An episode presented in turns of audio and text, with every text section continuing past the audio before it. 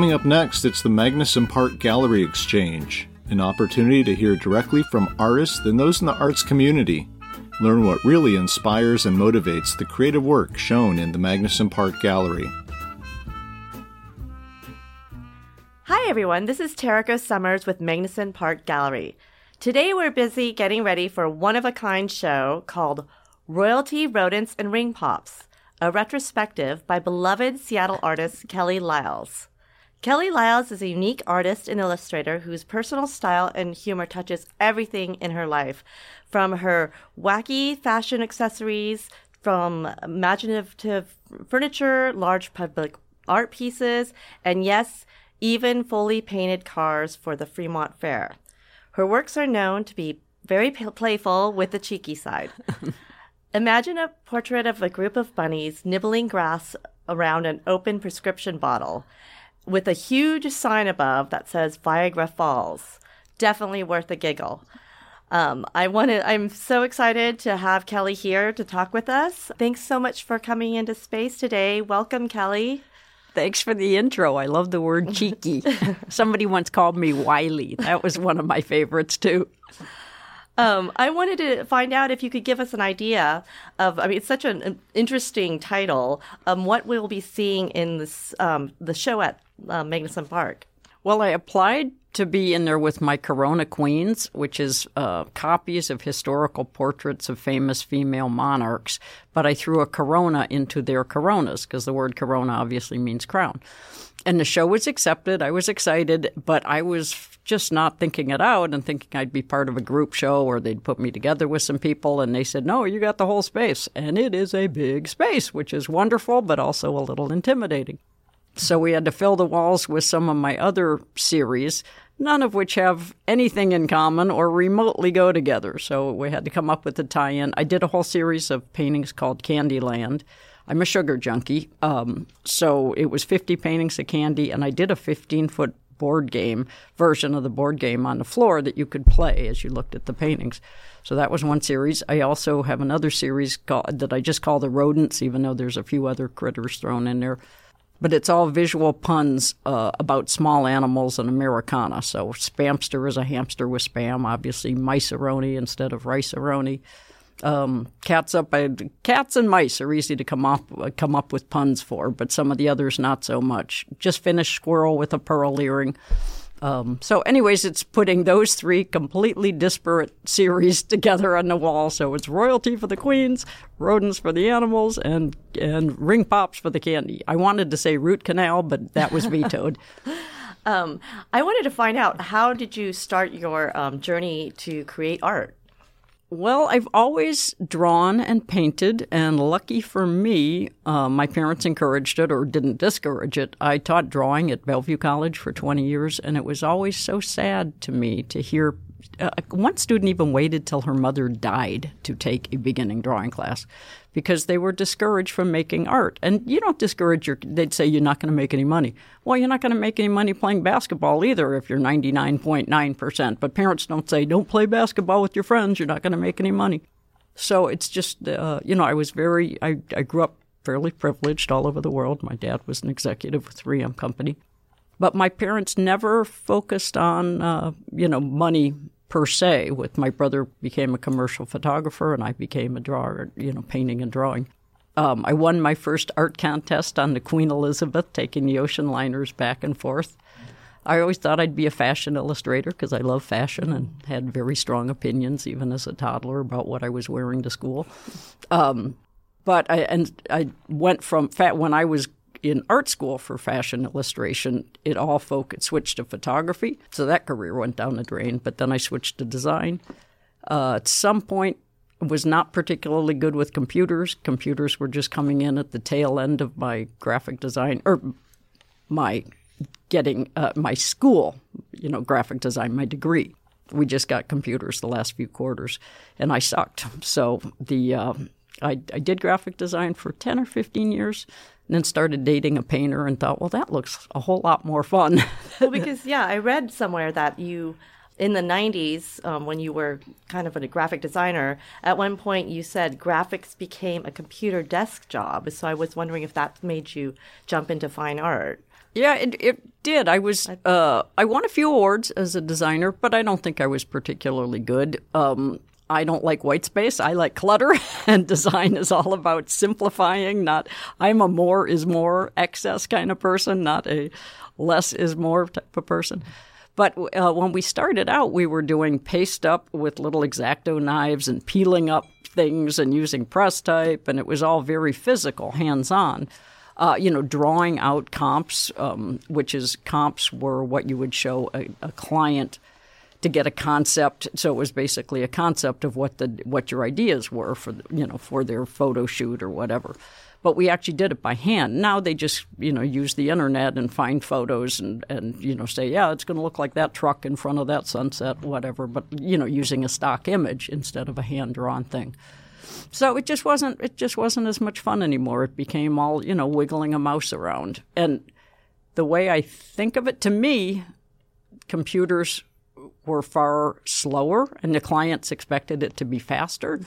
Um, I think it's backwards, but with computers, you had to think it out way ahead of time.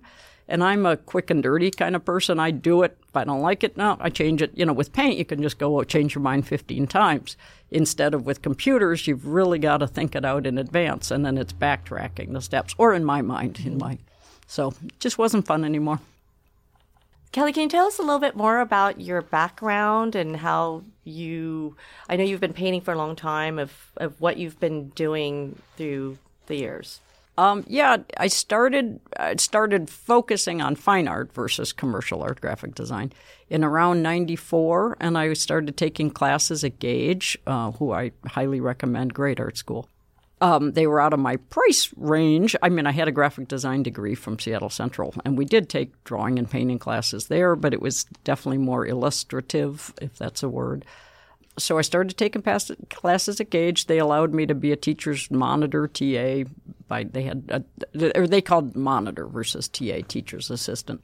So I got a lot of classes heavily discounted or free, and was the you know the the assistant to the teacher, and that was I think more focused on oil painting. These days I work primarily in acrylic just because I'm lazy with the few times I get out the oils, I think this is way more fun. Uh, oils are great because they move a lot more. It's mm-hmm. like painting with butter versus acrylics are harder. They're made out of plastic and they also shift color when they dry. So you can't go back and, like, if something gets scratched in transport, you go to try to color match it in acrylic. Okay, you're doing your damnedest to guess because it is going to shift and, you know, it's going to dry a slightly different color. Um, I also do figurative work in watercolor these days. Mm-hmm. When I go to painting sessions, because I'm somebody who's chronically late and setting up oils would be far too much work. Um, I'm not a particularly good watercolorist because watercolor, uh, the beauty of watercolor is looseness, and I'm a very tight painter or relatively tight painter. Um, so, but I, I do a little bit of everything, and I don't know that my my style has changed over the years. I mean, other, well, I showed a portrait of this elderly man that I actually did. I don't remember. I think I did it in a Gage class, one of my first painting classes back in the 90s. And a friend of mine saw it up fairly recently because, you know, I, I show old work. A lot of friends will paint over their old stuff. Not me. I just keep it circulating because it's a new audience all the time. But my friend said, Oh, you've gotten so much better looking at that painting. And it was my painting from 30 years ago. So, so clearly I've deteriorated. Uh, but I don't know that my style has changed per se. Uh, I think I get faster. You know, I, I, think I've honed what I want to say a little more. Um, I also did a series in, at Gage. Uh, I took a narrative painting class with a wonderful teacher named Dominic Cretara. And other people, you know, we, we had to tell stories about our lives, ideally, or something, you know, that was a series versus one offs. And I did a series of paintings called The 12 Steps. And it's based on I'm in recovery, long time recovery. And so this was all drunks and junkies in familiar and usually embarrassing, but to us, funny. So, you know, somebody passed out in their food, somebody in the empty garage wondering where their car is from the night before, somebody with her smeared makeup having just caused a wreck and saying, Well, I'll be a little late. And when I've shown these, the comments I get are, "Oh, you're so brave," which it's not brave. I mean, that was life. That was that was the everyday. Um, but the people in AA and NA, which I am, um, they think they're a riot. They think they're very funny, as do I. So. Mm-hmm. Uh, might get back to that series. I've sold a few of them. Obviously, there was twelve paintings because I called it the Twelve Steps. But uh, it's you know that's a little that's probably my most personal series to date, and those were those were oils versus acrylics with glitter, a lot of glitter thrown in. I'd love to see those. So, what are the pieces that you are most important or you're most proud of? Well, currently the Corona Queens because they're my latest series, and so I'm very fond of them and having a lot of fun with them. And there's a million queens; this could go on forever. And I deluded myself that I'd paint even more of them for the show. I think I've got ten in there, ten or twelve in there. In the rodent series, I like the cats up best. I like the ones that are a little darker. Uh, it's funny the greetings from Viagra Falls, the giant mm-hmm. postcard. Mm-hmm. That's actually my least favorite. Oh, I love uh, that one. but it's everybody else's favorite, so I usually put it front and center it's just, because it's, it's, it just made me laugh. Yeah, it's the instant. You know, it, it's the hit you over the head with the humor. When and I am not a subtle person, so so uh, hit you over the head is just fine by me. So Kelly, I saw you drive up in the cl- like your classic art car, which, which was all decorated with it was painted and decorated. Um, tell us about your work with the Fremont Fair and the is it a car art uh, car show? Art car show. The Seattle Art Car Blowout. Um, my own car is the Accessories Odyssey, and it's EXCES because it's the excess of accessories. Because I'm again into more is more, and I love even in COVID. I wore a hat and jewelry every day. I didn't put on makeup, but I always had a matching outfit. And, you know, even not seeing anyone for three weeks, I was coordinated. I was accessorized. So that's um, my tip is always make a car about what you love. And I love fashion. So on the front is a magnetic paper doll of me, and well, formerly me, 20 years and 20 pounds ago. But uh, then, and the little miniature clothes on the front are magnetic, and they are paper dolls, and you can dress it up, me up. Um, the the top is all shoes. The side is all purses and jewelry that are all glued on. And my last car was Leopard Bernstein, which was obviously a, a spoof of the famous composer Leonard Bernstein. And that was 700 uh, lions and tigers and leopards, all jungle cats. And it had ears welded on and a tail. And that is now in an art car museum in Arizona. And I visited it in November, visited him, Bernie.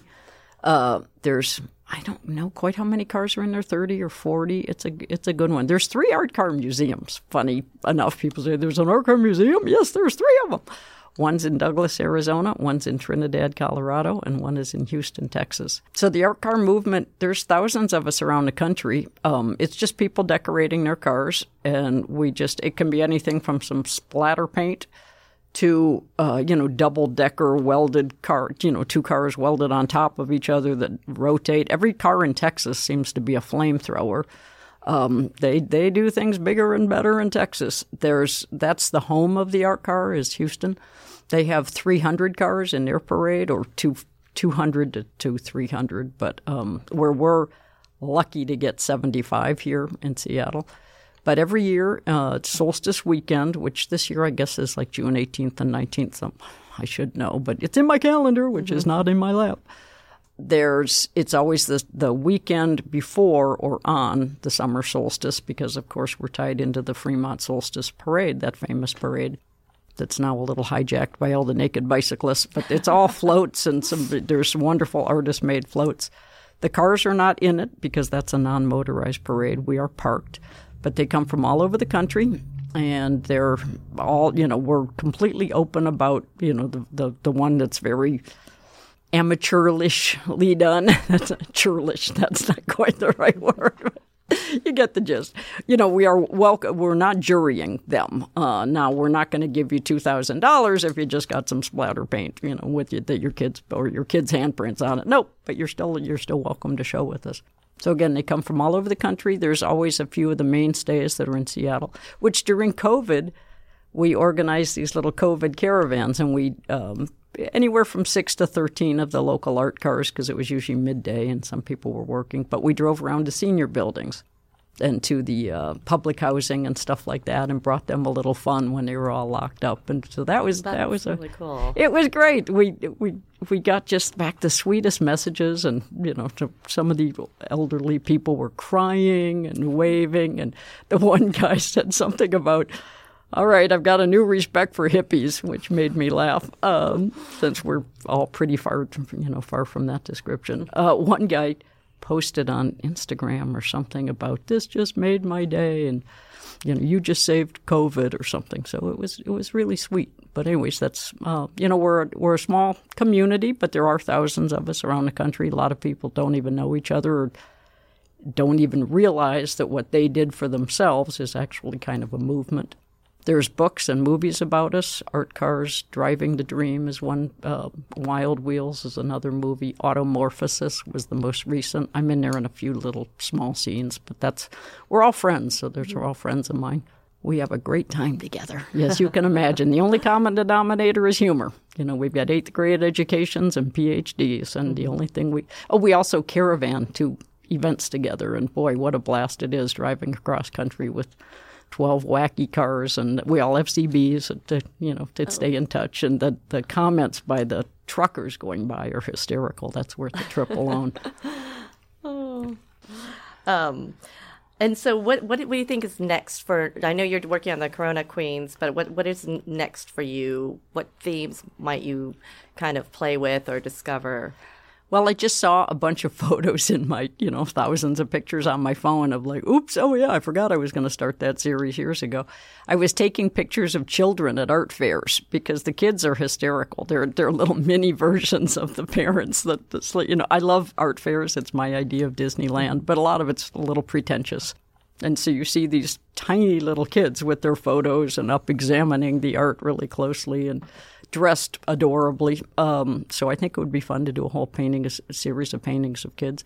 I go to a painting session every week, and I do a lot of figurative work. I love pet portraits. I love. Um, I do people portraits too, and I yeah. think I'm pretty good at it. But uh, really prefer the pet portraits. I also do house portraits for realtors.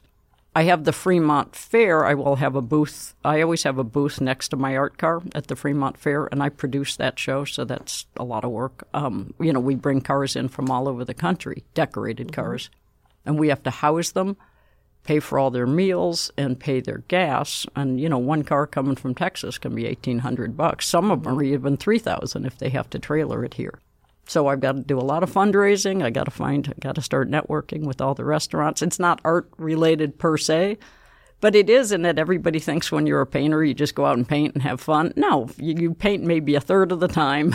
You mm-hmm. market a third of the time, and you drive you drive around the city dropping stuff off or going to the post office the third of the time. So it's they don't teach you business in art school, and they really should. That is so true. Um, so one last question. I wanted to just for the radio. I saw that you did a portrait of my favorite musician, Elvis Costello. I wanted to find out what music really gets you in the mood to create. Ooh. Well, that's a little embarrassing because I often have on trashy TV or when I'm in the uh, or love my KUOW and um, really enjoyed this radio station, and the fr- two friends I brought here to the little mini concert both went home and set their stations to uh, to the space, so they they got a kick out of it. But I do I love Elvis Costello. That was a Black Velvet Elvis. It was an all Elvis show at Bumbershoot. So that was my little visual pun was Black Velvet Elvis oh, Costello. That's okay. I didn't see the title. That's hysterical. Well, thank you so much, Kelly, for coming in. If listeners want to sneak peek of uh, Kelly's work, um, you can go to kellyspot.com. And I hope um, everyone is welcome to see the show Royalty Rodents and Ring Pops in person at Magnuson Park Gallery from March 16th to April 22nd. Um, we are open Thursdays, Fridays, and Saturdays from noon to 3. And if you want a chance to um, meet Kelly. Um, we're having an artist reception for her on April 22nd from 2 to 5. Stop by and get it. Um, you get a chance to chat with Kelly, view her art, and circulate with some wine and cheese. Hope to see you there. Thank you so much to Space Radio for our, an opportunity to hear from our um, local artists. Thank you, guys. This was a lot of fun.